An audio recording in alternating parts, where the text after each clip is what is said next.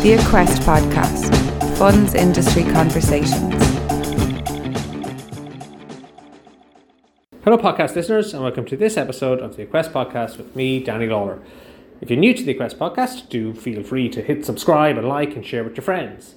I always really like chatting with people who are new to the financial services industry and come from outside with some ideas on how to fix some of the problems or inefficiencies that they see. And my guest for this episode is Feargal Brady. He certainly falls into that category. Feargal is an engineer by training, and his background is actually in communications, where he co founded a company called Blueface with uh, Aaron Clauson. As part of that business, they identified an issue with the way payments were made and efficiencies around that. And so, having exited Blueface, they decided that that was the next problem for them to tackle. So, they established a firm called NoFrixion. At the time we recorded the podcast, NoFrixion was very close to receiving its authorization from the central bank as an electronic money institute. And as we issue the podcast, that authorization has now arrived. So, congratulations to the guys in NoFrixion and best of luck. I chat with Feargal about things related to payments and inefficiencies in the payment industry and, and how their business tries to address that. But we also chat quite a bit about the authorization process, the experience of dealing with the financial regulator in Ireland, and really the robustness of what is required to get from concept to authorization and through the gate, as the regulator would call it. We also chat about where Feargal sees the payments industry being in the next five years, and a little bit about how Ireland as a financial services hub can position itself to make sure it's really at the forefront of developments in relation to payments, but more generally too, and a centre of excellence and a preferred domicile for firms that, that are in this space. So, with that, let's get on with the podcast. The Equest Podcast Funds Industry Conversations. Hello, Feargal. Thanks very much for joining me in the Equest Podcast. Hello, Dan. Good start. Uh, listen, it's great to have you uh, guesting on the podcast. Tell us a little bit about NoFrixion to kind of set the scene for, for why we're chatting. Sure, yeah. Um, thanks for having me on. So, NoFrixion is a money movement firm and it is designed to enable businesses to make payments, receive payments, and automatically reconcile those payments within their core business application. That's the fundamental premise of the business. That's why we set it up. We're about two years old and going through that uh, regulatory process, as you know. Yes, absolutely. Yeah, we would chat about that in a moment. Um, but your background is in financial services. Uh, I'm always really interested to chat to people who come from outside uh, and have knowledge and experience in other sectors and come to the financial services industry to disrupt and do things better. So tell us a little bit about where you come from. Sure. Well, I started my career, I suppose, in insurance, so I suppose not a million miles away from financial services. Fair the, enough. The world's least likely pensions consultant a long time ago. But uh, no, I studied mechanical engineering and then I did an MBA. And following the MBA, I met up with Aaron, my co founder here in NoFrixion, and we set up a company called Blueface, which was a IP telephony company. We processed credit card transactions back then. It was kind of just pre the PSD, and we used to store credit cards ourselves, encrypted, of course. Um, it was very difficult to obtain credit card payments back then. So we grew that business, scaled it, what is it that Blueface did that your competitors didn't do? Uh, well, it was not. It was it was the dawn of the IP telephony era. So it's it's actually quite analogous to financial services mm. and certainly to payments. So what was happening was there was deregulation of the telecommunications industry. There were a the traditional incumbent telecoms firms which grew out of the state monopolies. They had been mandated to enable access to the core telecoms network to other companies those companies will then sit on top of that network and provide telecom services. But just at the same time, there was open source software being released which enabled people to build what was a telephone, what was previously a telephone exchange in a big, big building and build it effectively in software on a laptop. So that was happening at the same time as deregulation and the idea of IP telephony, where you digitized your voice, transmitted it digitally over a broadband or an IP IP line and spat it out the other end. So it was real time IP communications and we built a platform well aaron built the platform we provided it to residential and then to businesses and of course we predicted rightly that all the telecoms world would leave analog telephony behind, move to digital telephony. So we provided a sort of white label platform for those telecoms operators to use. So we sold it to them and they sold it to end users. So that's what we were doing. There was quite a few companies around at the time. We survived. We contributed enormously to the IP telephony landscape as it is today. A lot of the software, etc., that you use in Zoom and Hangouts and all the rest of it, we were involved in designing or contributing to the code base for that. So that's what we did. And I suppose uh, payments is somewhat similar in that there's you know deregulation. Mm. It's not just banks who can provide payment services now. Um, there's new technology which is enabling fintechs to emerge and challenge and take ownership of part of the value chain. So it's somewhat analogous to yeah. what happened in telecoms. And I guess then maybe it's just in your makeup that you, you see things that are could be done better and, and look for solutions. And, and as part of your previous life, you identified Flash Services that there were there are frictions. Yeah, that's right. I mean, in Blueface, we had an awful lot of difficulty. First of all, with obtaining the ability to accept payments, and then it was the cost of accepting payments and in particular, the cost of reconciling those payments. So when, when you wanted to make payments, pay suppliers, do your payroll, etc. Okay, so there was a little piece of technology which you ran your payroll, you your accounting platform, which mm. did all your suppliers, etc. Then you had your uh, various card providers to provide you with card acceptance, payment acceptance. But bringing all that together and tying it up was a very, very manual process and remains so. And that was the premise of NoFrixion was to come along and provide a platform which made the idea of having separate accounting and bank account silly. yeah. You know, yeah. there's no point in having a separate accounting platform and bank account. And not so much the accounting platform, really the bookkeeping platform, because that's where all the manual uh, effort is. That's where all the friction is. So we wanted to remove the uh, the manual labor, the bookkeeping element of a business, and integrate it with a bank account, so that when you looked at your bank account, you know all your invoices, all your suppliers, all your payroll automatically reconciled. There was no manual effort required. yeah. And then you could go to your accounting platform, do your cash flow and your P and your analysis, etc. So that's the idea. That's the idea. And having exited Blueface, you couldn't sit in your hands. You had to go and get stuck back into fixing other problems and, and arrive in the financial services industry. Well, it's so frustrating, you know. it's, it's, it's, yeah, so that's, that's effectively what we're doing. I think I told you before that the problem was I was trying to make a payment in Spain, trying to buy a fan, sitting in Madrid in 45 degrees, trying to buy a fan online and it simply wouldn't accept an Irish credit card on the website. And what happens in, in a lot of southern European countries is because fraud is so rife in particular, and regardless of secure customer authentication and everything else, they simply don't accept foreign credit cards. So, for example, you drive on the toll road in Spain and try and go and pay with a Irish or non-Spanish credit card at the toll, won't accept it. Oh, really? Full stop. Oh, that's a good heads up. Yeah, so you'll be stuck with lots of yeah, Spaniards irate Spaniards. the horn. Yeah, exactly, and you'll have to reverse out. So yeah, it's uh, they just just won't accept it. And same with a lot of online stores. It happens all the time. So we just want we just thought there would be a better way of doing this. And of course, Aaron, my my co-founder, who's a uh, a technological tour de force. He'd been involved and dabbling in Bitcoin since around 2015, 16 from a really from a technological point of view, he got involved in the Bitcoin Core, which is the Bitcoin Core runs about eighty percent or so of the Bitcoin network. So he's one of the, the core developers of that.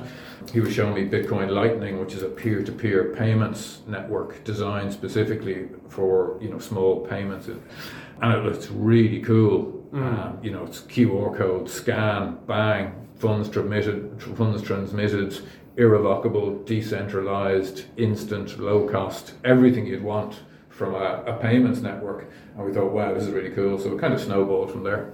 And so the as you get ready to launch No Friction, your, your license coming through, I'm sure the business has evolved and the product offering has evolved as you've gone through that process. So what is what is the NoFrixion offering now? What is it that, that businesses benefit from? Yeah, well, we're, we're up and running, and what we've been doing is focusing on building integrations with some of those core business applications like accounting platforms and ERP. So we're doing that bit. We've been providing the e-money account as a, effectively as an agent or distributor of another firm who are licensed so that we could get up and running, you know, start learning about what the challenges are for businesses and start developing services which remove that friction. So in particular, what we've done is uh, we provide the, uh, the account Irish IBAN or UK IBAN and payments can come into the account and they'll be automatically reconciled in your accounting platform, which means that you don't have a person or an accountancy for yeah. practice.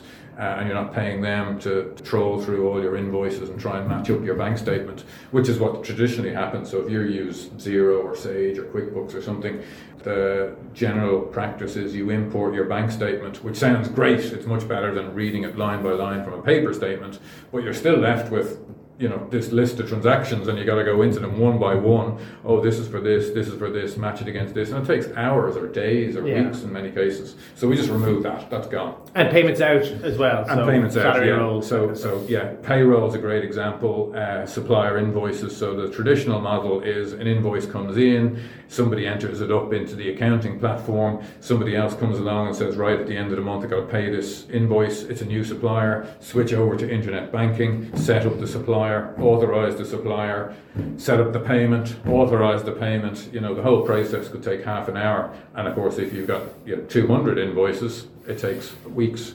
So what we do is invoices are there in your accounting platform. Press the button, funds are set up for payment, batch payments gone. So minutes rather than hours, days, weeks. So presumably when you go out and talk to potential clients, it's those with heavy transactions in and out of the bank accounts that are biting yeah, your arm off. Yeah, yeah, they're particularly of, of particular interest. and then the other one, what we've been looking at, of course, is the actual payment process itself. So for uh, B2C or even B2B payments, where an invoice goes out, you would be amazed invoices go out and you look at it and you have to take five minutes to read through it and understand actually, well, where's the IBAN? How do I pay this? Is there an IBAN on it? And then the reference is up here or the account number is down here. So what we do is we, we, we provide the ability to pay, which is account to account payments. Um, and part of open banking payment initiation services and then card payments. So you send out an invoice, but there's a payment link, click on the link, and the payment can be made via card or instant account to account payment. And then when the payment is received, in many cases instantly, the invoice is automatically reconciled. So it's a really nice end to end reconciliation process, again, cutting out a lot of the friction. So open banking, as you're aware, payment initiation services is this instant bank account to bank account. Yeah. Uh, can work really, really well in Ireland, it's good but could be better. Uh, it, the underlying technology is SEPA Instant, which is instant SEPA transfer. And of course, some of the Irish banks haven't signed up for SEPA Instant yet, which means that the transfer can take eight hours or a little more than that. But at the same time, it uh, can be much more cost effective than cards in some instances, although cards are often better in, in others. But ideally, when you send out the payment link with the NoFrixion service, the main point is that the invoice is reconciled automatically, so you don't have to have a team of people mm. in the back office trawling through your bank account trying to identify payments and match them up with the accounting platform.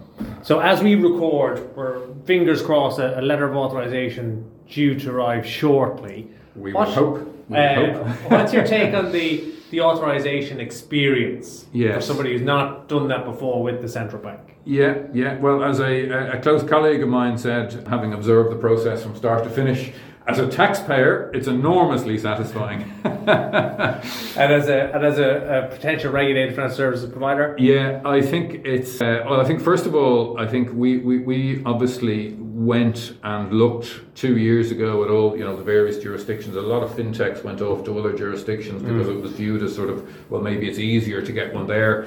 We decided we're an Irish firm, we're based in Ireland, headquartered in Ireland. We're going to grow the business from here. We want to be regulated in Ireland um, the general feeling was that oh well, Ireland's very difficult to get the to, to get authorization. The process is very convoluted, etc. I've found it to be, frankly, not straightforward, but I've, I've certainly uh, found it to be robust, in depth, necessary, worthwhile, and we wouldn't have gone anywhere else. Having gone, gone through the process yeah. here, we feel that Ireland is the right place to, for us to be regulated. Um, we wouldn't, we, we wouldn't, knowing what we know now, we wouldn't change our mind if we knew it back then. And we kind of feel it's the gold standard of regulation, really. Getting an Yeah. authorization in Ireland is a very, very valuable thing. So It's tough, and it's meant to be it's tough. And it's, and, and it's good that it's tough. Yeah. Um, and I suppose a lot of the firms, you know, that we've spoken to went out and they, they hired external consultants, lawyers to help them with the process, or in many cases actually write the application. And we just felt that we needed to own the application. We needed to understand it in depth, every part of it. And we found that to be very, very useful and worthwhile because we now know all of the ins and outs from an operational and regulatory point of view. We know how to run the business. You know, we know all the pitfalls, etc. And we would definitely recommend that to somebody who's actually, you know, embarking on the process. You need to actually do the do, do it yourself and Yeah. understand it. So, yeah, we've um, I, I've a, I've a, I've a great admiration for the, the, the process and how it's run. I have to say, yeah. Uh, well, it is, and, and as we've chatted before, the central bank does use the authorization process as the gatekeeper, right? So the, the, the idea is to to make sure that only firms that are suitable and worthy and appropriate get through that gate because Yeah. it's very difficult to fix problems afterwards, and that's not really how you how you want to That's right, to yeah. run your, your supervision model. you Yeah, know? yeah, that's right. I mean, if you look at the, you know, the Dear CEO letters, and, you know, the first one was a couple of pages, the next one was like 10, 11, 12 pages, something like that. And you look at some of the things that they're, they're actually shocking. You know, they're actually shocking that, you know, that a regulator would actually have to come out and write these kind of letters and point out major deficiencies in, in the operations of e-money or payment institutions. Like it's it's actually shocking some of the things that come out. And talking to others in the industry, um, you know, and some of the consultants, etc., that we spoke to, there seems to be a a broad kind of lack of appreciation of just how involved the process is um, and how important it is as well. Yeah. So oh, absolutely, and it is very involved because it's it's not just about here's the directive and here are the le- legal obligations and Mm. let's go through how you've addressed them. It really gets under the hood and looks at your procedures and your operations and, and on a day to day basis and a minute by minute basis. Yeah. How do you do what you're going to do? And, and it's very hard for external advisors to answer those questions because really it's the people immersed in the business who know, That's right. or at least will have to figure it out. Yeah, yeah, yeah. No, that, that's absolutely right. Yeah, and, and of course, you know, going through the process, the things maybe that you wouldn't have thought about. It's impossible to, to under, you know know every single regulation, etc. Starting out in the process, so maybe there's a couple of things you mightn't have thought about, and the process forces you to think about these. Certainly, there are things that you could say, well, you know, that could be improved, or you might be able to do this a bit better. But generally speaking, I think the process is robust and fit for purpose. So coming at the other side of it, how do you view the payments landscape here in Ireland at the moment? And then of course five years down the line, what is it that you, you kind of see we might Well, we're going through. We're, we're, we, we've also got a an application for registration as a VASP, a virtual asset service provider, in, and that's predicated on our belief that digital wallets are the way of the future, the payment method of the hmm. future. You know, there may be central bank digital currencies. You know, there might be a, a, digital euro in the future. You could argue that there's a digital euro almost now. You know, you, you, you move funds and you move euros, and you know it's really electronic communications are happening. There's no physical transfer of cash. You know, oftentimes. So we think that the digital wallet is the way of the future. In five years' time, the idea of you know maybe having a card with the number emblazoned on the front and all the details you need to you know uh, copy the card and use it emblazoned on the very front of Yes. the card. You know that, that that that idea will kind of fade away, and it'll be a digital wallet and a QR code, and you scan it and Face ID, fingerprint ID, something like that. That's how you pay. The technology which kind of underpins that is another question whether or not it's the current networks, the current rails, or whether it'll be something like you know Bitcoin Lightning that we spoke about at the top of the show. That that will be what will underpin the payments network of the future, and that's what we kind of think. It may be something built on top of Bitcoin Lightning or Bitcoin Lightning itself, or some analogous kind of. So the uh, VASP registration is kind of future proofing or certainly keeping your, your Yeah. options open for Exactly. how customer preference develops over time. Exactly, yeah. So it's uh, it's it's it's our way of ensuring that we're we're we're up to date and looking into the future, and ensuring that the technology platform we're building now is capable of uh, dealing with the emerging payments networks. So right now, I suppose it's cash, card. But you look at things like Apple Pay. Apple have obviously released this uh, uh, savings account in the US. The penetration of the iPhone in the US is obviously enormous, and it's partic- in particular the market that they serve is typically, you know, the wealthier section Yeah. of society. They're offering an interest rate of what, between four and five percent on deposits. You can accept, expect enormous take up of that, and of course their penetration in Europe and other markets is enormous as well. So if people start holding their money in something like an Apple Wallet and the funds are there, why would they want to use, you know, a card or you know some other kind of payment method? So I think there's enormous potential for companies like Apple, you know, WhatsApp or Instagram or others to provide payment services because they've got this peer-to-peer network. They've got enormous penetration, distribution, which is something that obviously companies like NoFrixion don't have and won't have. Yeah. So, and yeah. they also obviously have the tech and the tech background, so the they tech. can make it work. Yeah, they got the tech, they got the beautiful customer experience. You see, for example, WhatsApp has been uh, increasingly used in a business environment in communications. You know, when you want to uh, book an appointment, you've got uh, WhatsApp for business. You can, you know, send a WhatsApp to make your appointment. So it's only another one small step to go make make the booking and make the payment. Yeah. You know, and if you're accepting payments via WhatsApp, you know, electronically over, you know, remotely, why not start using it in, in store?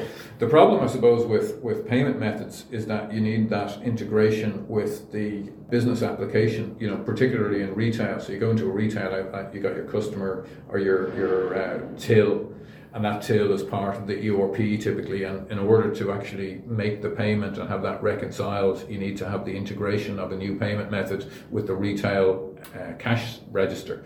And of course, you know, going into one cash register is easy, but going to out to all of them and making that payment method available is really, really difficult. So, something like the power and distribution of Apple and WhatsApp and some of those, I think, will start penetrating those areas, and then we'll start seeing more and more adoption of digital wallets and more and more instant payments, peer-to-peer payments, and more use of electronic cash. So do we get to a point where banks are really in the background as nearly your, your safeguarding account and built on top of that you've got your payment institutions and your EMIs and so your actual customer interfaces with your NoFrixions and you very rarely see your your traditional banks because everything is going Yeah, possibly. I mean, you know, but going back to telecoms again, um, you know, when IP telephony came out, people were saying, "Oh, it's the end of the telecoms companies," but of course, you know, it, it isn't. It's not the end of the banks at all by any means. Like they, they do an, a lot of things really, really well, you know, and, and, and you know, lots of people would argue about that, but they do do you know certain things really, really well.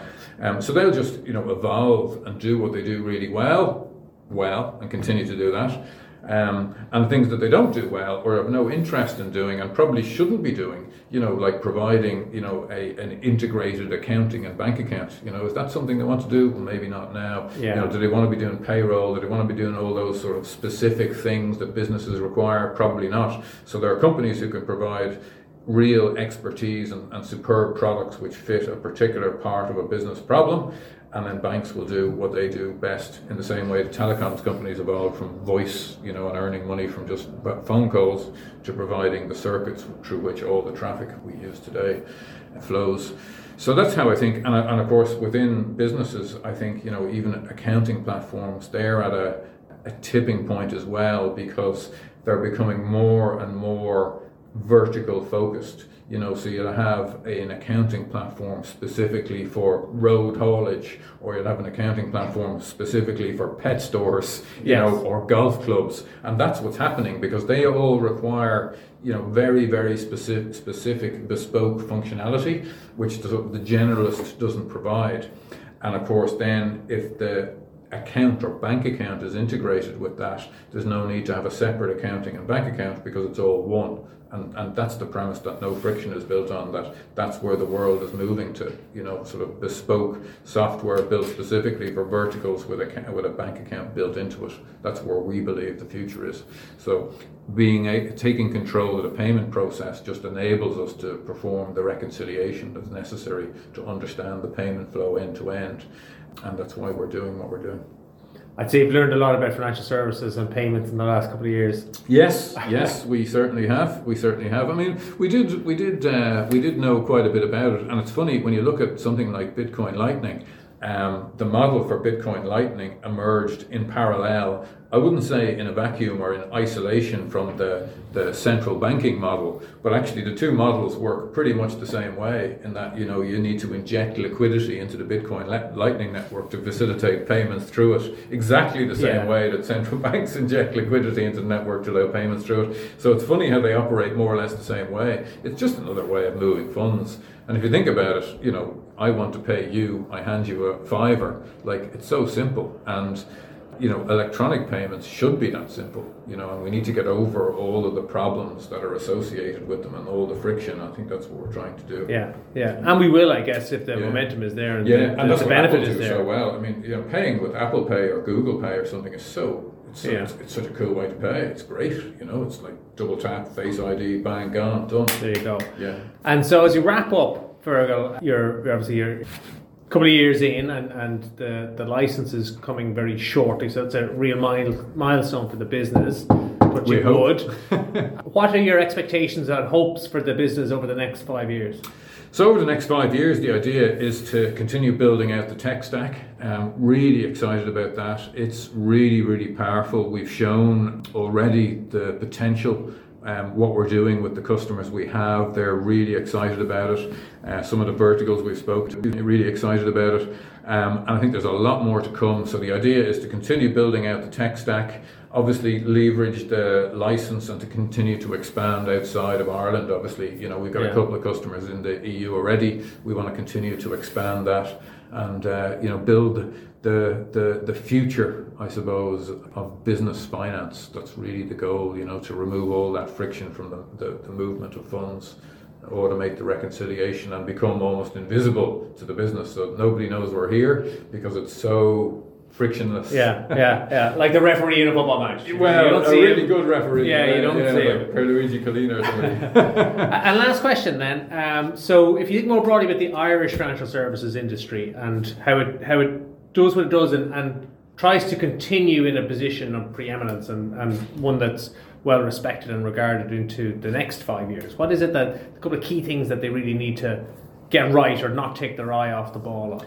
Yeah, well, I think the, the you know continue to ensure that the process is robust, you know, in depth and fit for purpose. I think that's a you know continuing the sort of tradition that's there already and ensuring that firms which are authorised here have gone through this enormously rigorous process. I think that's vital. Of course, there's plenty of associations and organisations. Um, there's a great startup culture in Ireland. It's a great place to start a business. So I think you know all the, the basic ingredients are there. I think um, you know maybe there's some policies the government could introduce to try and encourage more fintechs to maybe locate here. I think there's been a lot of talk about some of the, the, the fintechs that do exist that have grown up over the last five or you know even ten years. And you know, there's been talk about whether or not the licensing regime or authorization re- regime that they've been licensed in is sufficiently robust, and, and you know, maybe we should be attracting those companies here, getting them to go through the process here. But generally speaking, I think we're in a pretty good position. Um, I'm uh, certainly happy and, and confident and hopeful for the future.